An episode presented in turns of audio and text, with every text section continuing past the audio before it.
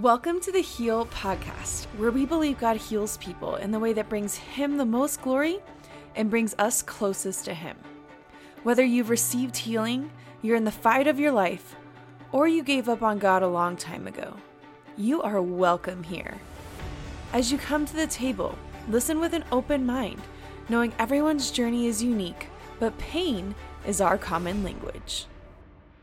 Hi, friend. Welcome to the Heal podcast. Wherever you are listening today, we are so glad that you joined us. My name is Tera Bradham Denai. I am your host. And if you missed it last week, go back and listen to my sermon from the Fall Heal Retreat. And then these next two episodes are going to look a little bit different as well because we are heading into the Winter Heal Retreat this weekend. It is our fourth one. We keep changing it according to your feedback. So this time it's only one hour long. There are two options for you either 12 p.m. Eastern or 4 p.m. Eastern. There's going to be a great message. The most important part comes next with the community and getting to talk to others that you can relate to in this specific area of pain and limitation. And then we'll finish with some worship. So, again, that's this Saturday. You can go to thehealministry.com to sign up. Here is an example of what a message looks like from the Heal Retreat. This is Pastor Matt Hedges. If you want to listen to his episode where I interview interviewed him about his story, you can go back to episode 12. So, like he talks about in his episode, Matt lost his wife to ESRD a few years ago. And in this message, he talks about that the things that they faced, very practical advice, as well as some real good touches to the heart. So, I would get a notepad ready. This is one you want to take notes for and listen in. And then meet us back here again on Thursday, and we'll have our final message from the Fall Heal Retreat retreat. Hello, and welcome to Navigating Life in Times of Crisis. My name is Matt Hedges, and uh, I want to thank Tera for uh, this opportunity to talk about the last 20 something years of my life. I think through this next 15 to 20 minutes, uh, I'm going to share a little bit about what I've been through and what God has done and shown me. And my prayer through this whole process is that uh, you'll find some maybe peace and some answers, maybe some strength that you might need as you go through times of crisis, um, struggling with chronic illness, uh, illness of any kind, sickness, addiction. There are a lot of things that happen in life that we struggle through and we seek answers and we feel like sometimes there are no answers. And so I have uh, certainly and by no means uh, have all those answers, but I do have some experience that God has allowed me to go through. So today, in this next few minutes that we have together, I hope we can um, walk through and navigate that. I think Tera originally asked me to be on a podcast because she was a part of my life for several years, as I was her youth pastor in high when she was in high school, and um, I got to know her as, as an amazing young woman. And now to see her doing what she's doing is just incredible to me. But she was there during some times where my wife and I struggled, and I'm going to get into that story a little bit share with you uh, what she's been through. And I think you'll find some insight that hopefully will help you as you go forward and you navigate life in some really rough times. My wife and I, her name was Christina. We're mar- we were married in 1999 here in Austin, Texas. And um, we immediately began serving in the ministry. Um, we were, I was the youth pastor at a church outside of Austin, and we loved what we did. And so, as we uh, continued there, we had a good first year in our life together and um, began uh, kind of making dreams and plans and asking God what He wanted for our future. And um, we had no idea what our future was going to hold at that time, but we knew who held it, and we had faith in that. And so uh, we had a great first year. Things were like every young married couple. You kind of draw up. You travel a little bit. You you enjoy getting to know each other. You um, you find out those common things. You struggle a little bit as you're adjusting to life with a new person, but things were good. And then um, during the second year, she began to deal with an illness that would eventually, over 17 years, um, take her life. Um, she passed away in October 17th of 2017. And, and so uh, there was a lot that I learned during that time. Um, someone asked me recently, how, how did you feel when you were going through all those years of walking through this? So I, I went back, I started thinking about that. What a great question. Um, how do you describe the emotions? How do you describe the the loss of control? How do you describe watching someone that you love deal with an illness that would break down every organ in her body uh, and eventually take her life? How how do you describe that? So I started thinking, and the way that that I can describe it goes back to my my life uh, as a, as a child. I grew up in West Texas, uh, way away from, from a lot of people. The, the, the biggest town I lived in had 100,000 people at, at, at, the most, um, and that fluctuated a lot. And, and so I was born and raised in West Texas, lived there until I was 15 years old.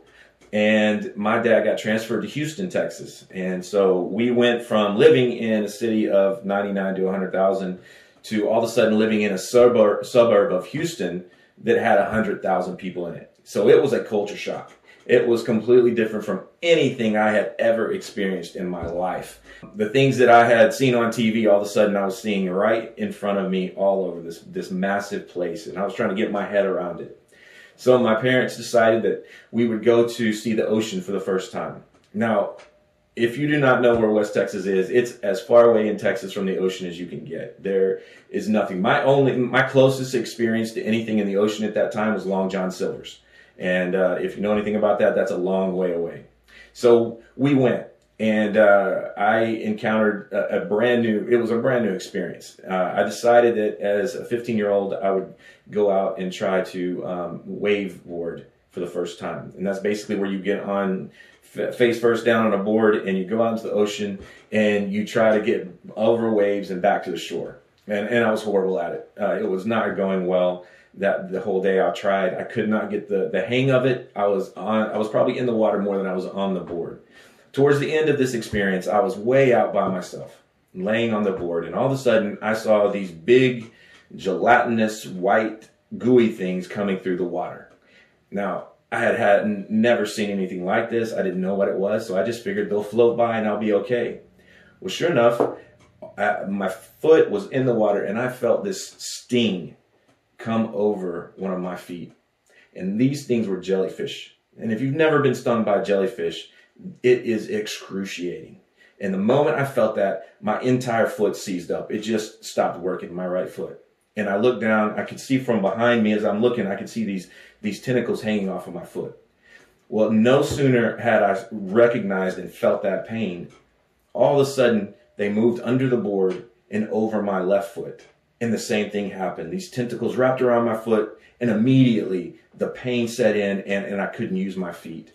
And I kind of panicked. So I fell off of my board, and now I'm, I'm in the ocean I'm fighting. I'm to, to, I feel like I'm drowning. I can't move. I can't swim. All of a sudden, the water's coming up over me. The board that I was on, I have no idea where it is, and I was in a bad situation. So I was frantically kicking and screaming, and and there was nobody around. And I thought, okay, at this point, I felt like, okay, that's it. And sure enough, out of nowhere, I felt this hand reach around and grab me from behind, and it it startled me. So the only thing I could think to do was kick and fight harder, right? And, and, and this struggle more. And this hand grabbed me and he said, Calm down.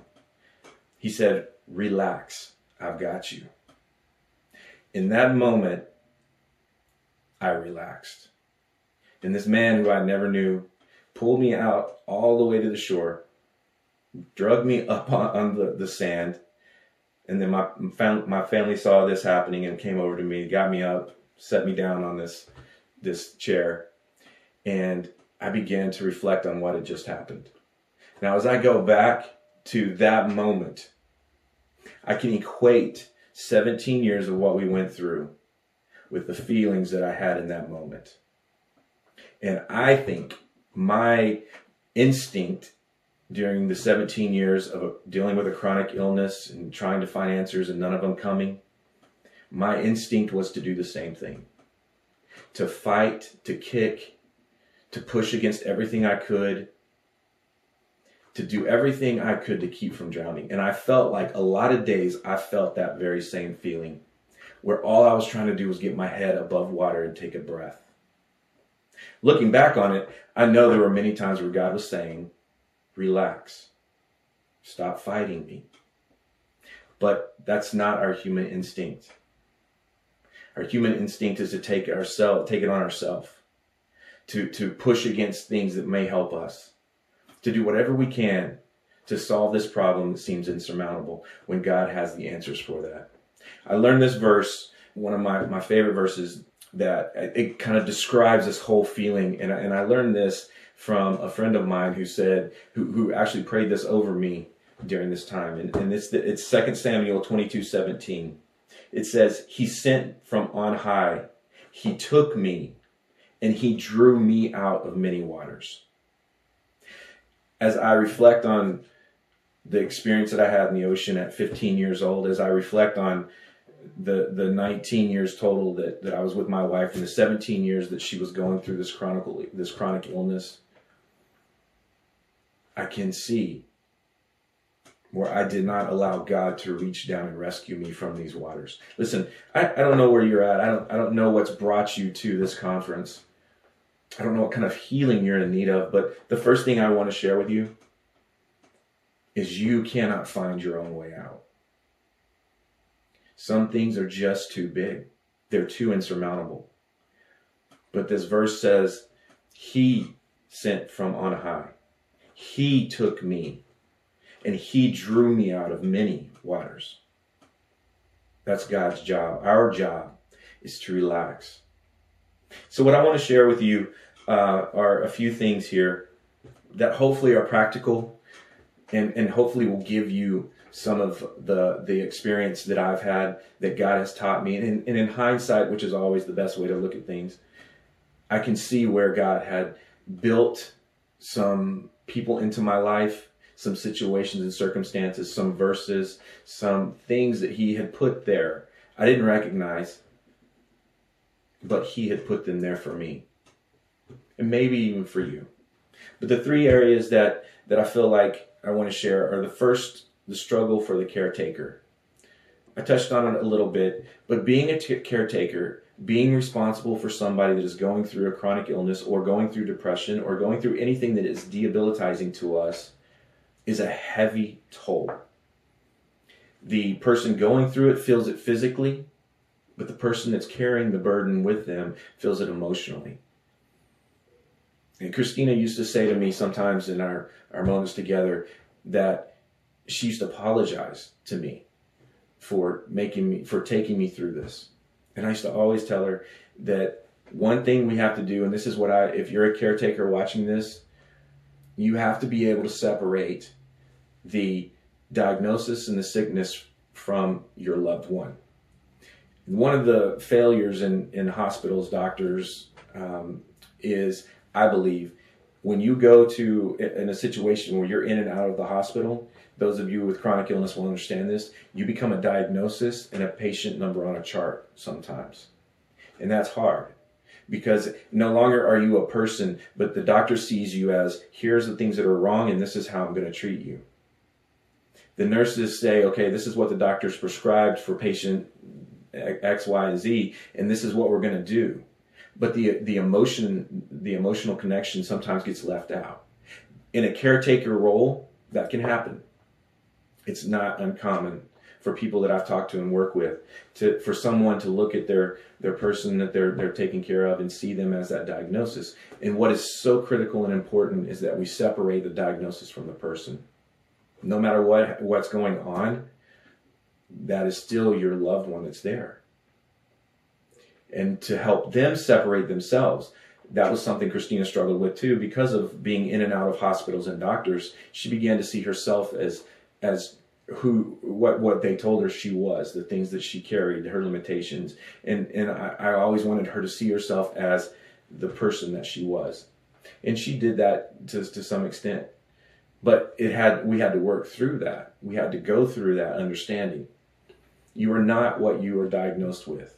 You are greater than that. And a caretaker when you invest in that person outside of that diagnosis you give them more value you give them more strength to go on no matter what they're struggling with. But as that caretaker you have to be prepared for the emotional toll, toll that it takes on you. And it does. You, you pay a price it's just the reality of it.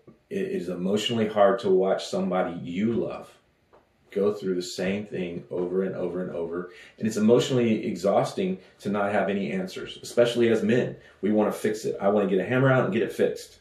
It's not the way it works.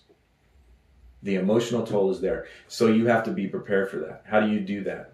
You allow people to come around and surround you, uh, the people that love you, the people that want to see good things for you. You have to allow them to come around you. Be there in the hospitals, come to, to bring you meals or sit with you. People want to do that. If you don't have a support network, then find one. There are churches that have great support networks.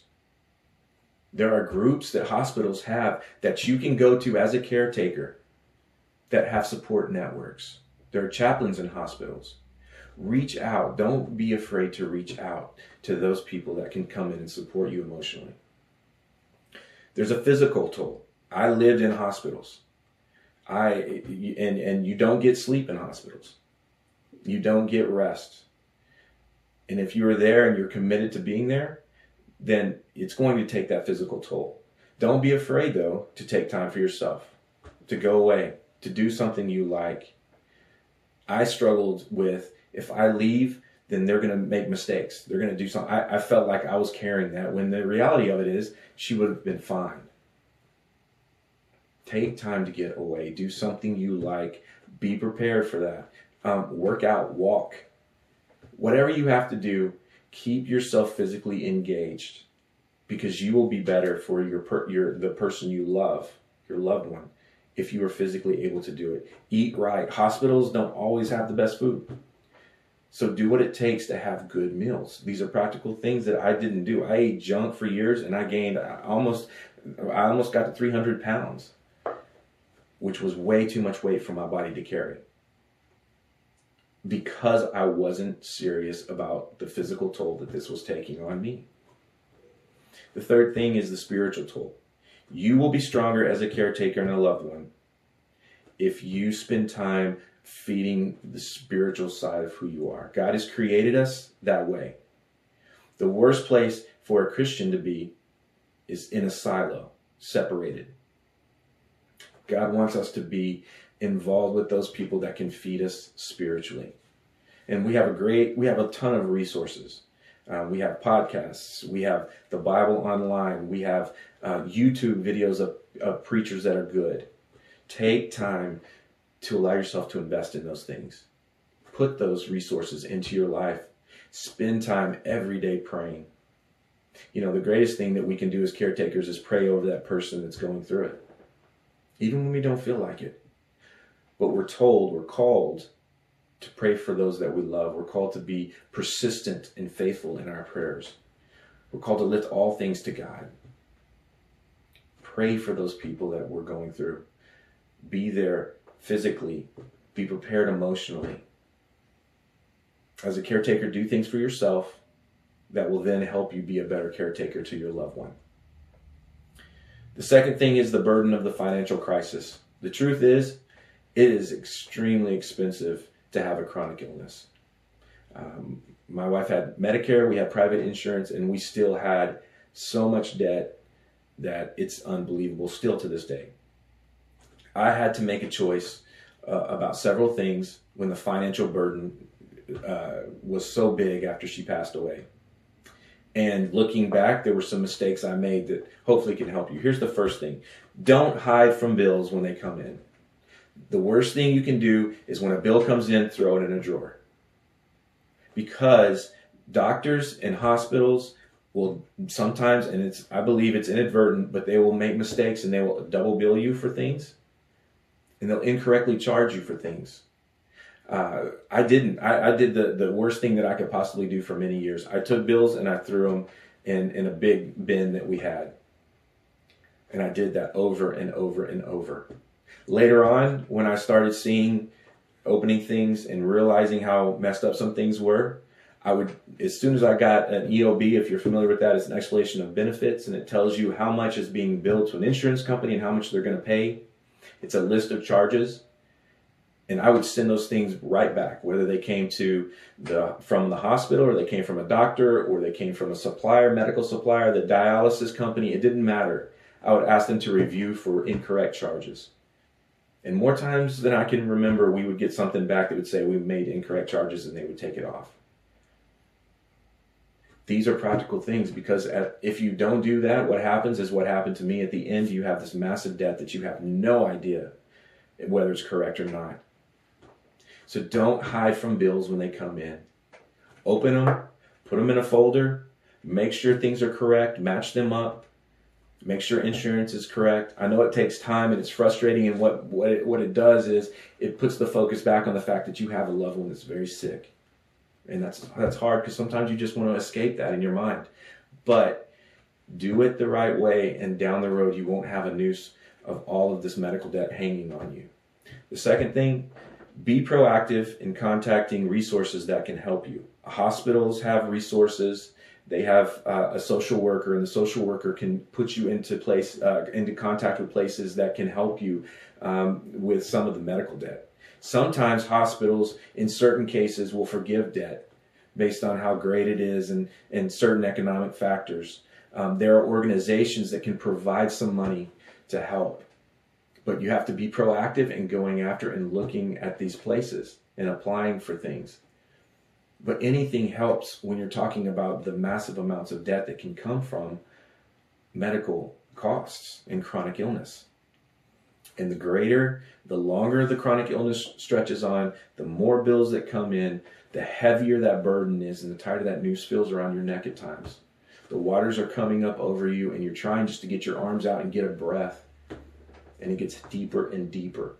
And you can do your part by being proactive the, the third thing here make a plan with each creditor to pay a little bit off every month.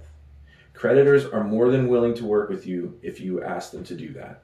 And my situation when, when my wife passed away, it was so huge and so heavy. I had to make a decision. I had to sit down and look at this and say, okay, there is bankruptcy. There are payment plans. There's a lot of different things. How am I going to handle this? And I went to people I trusted and I talked to them about it. And, and I was advised to do everything you can imagine from bankruptcy to um, to send letters to all these different ideas.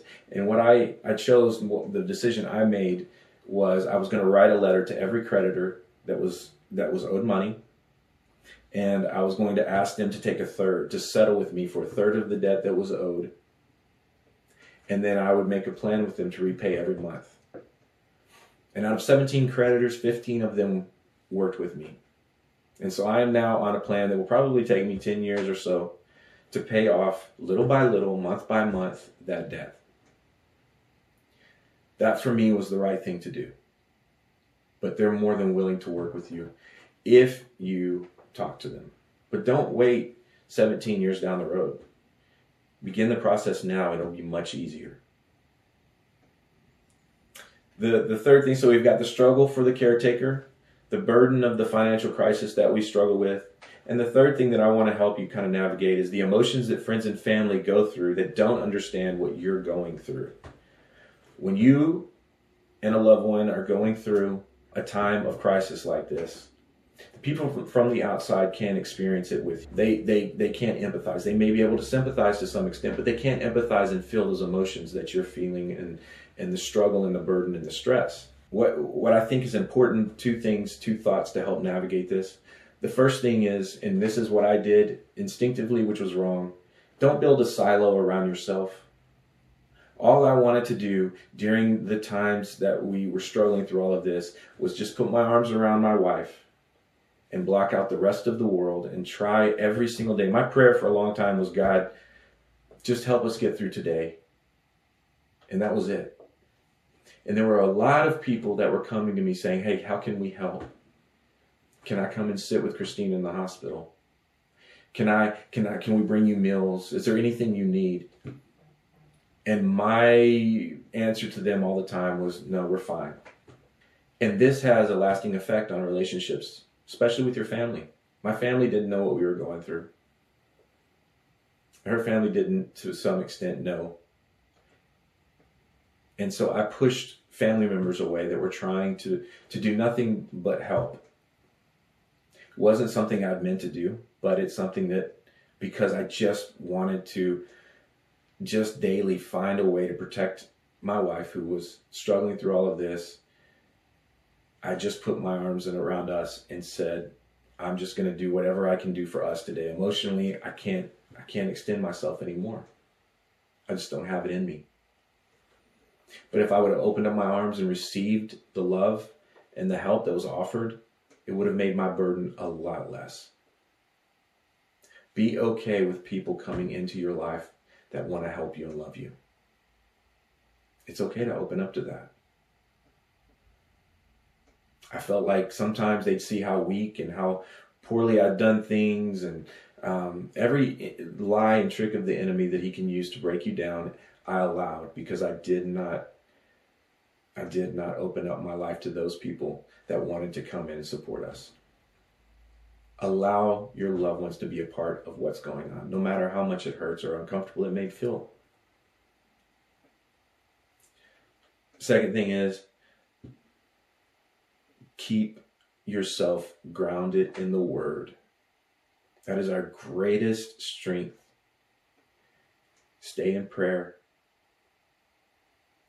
Allow God to move through all of the things that you're struggling with and allow Him to deal with it because it is part of this process of dealing with chronic illness for the person that has the illness and the person that is the caretaker or the family member walking through it.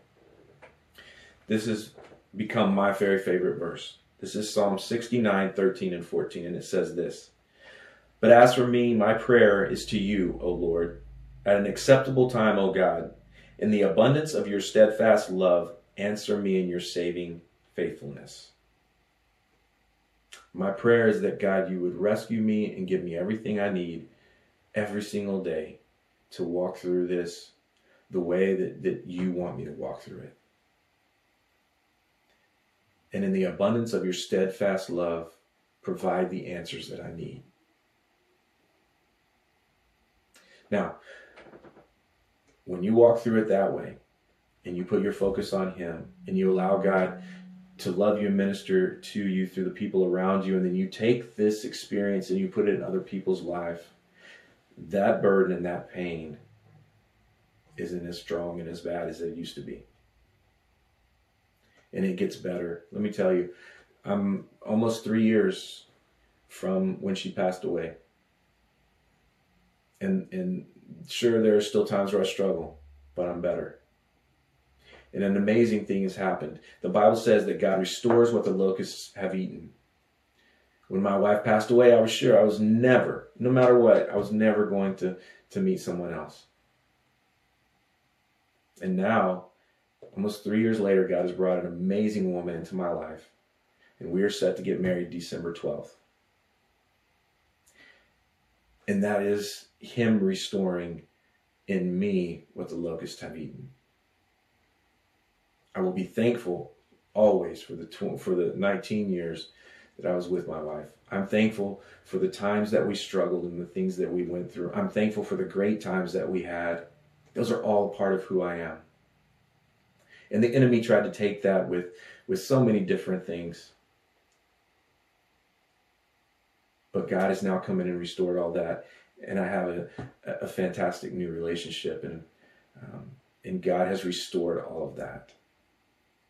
Doesn't mean that I feel bad and that I, I don't keep the memories of, of my life and my wife. I will always have those and cherish those but God is building something new in my life. And He will do that for you. He can do that for you. I just want to leave you with this thought as you evaluate these things and as you as you seek to put answers into your life start with this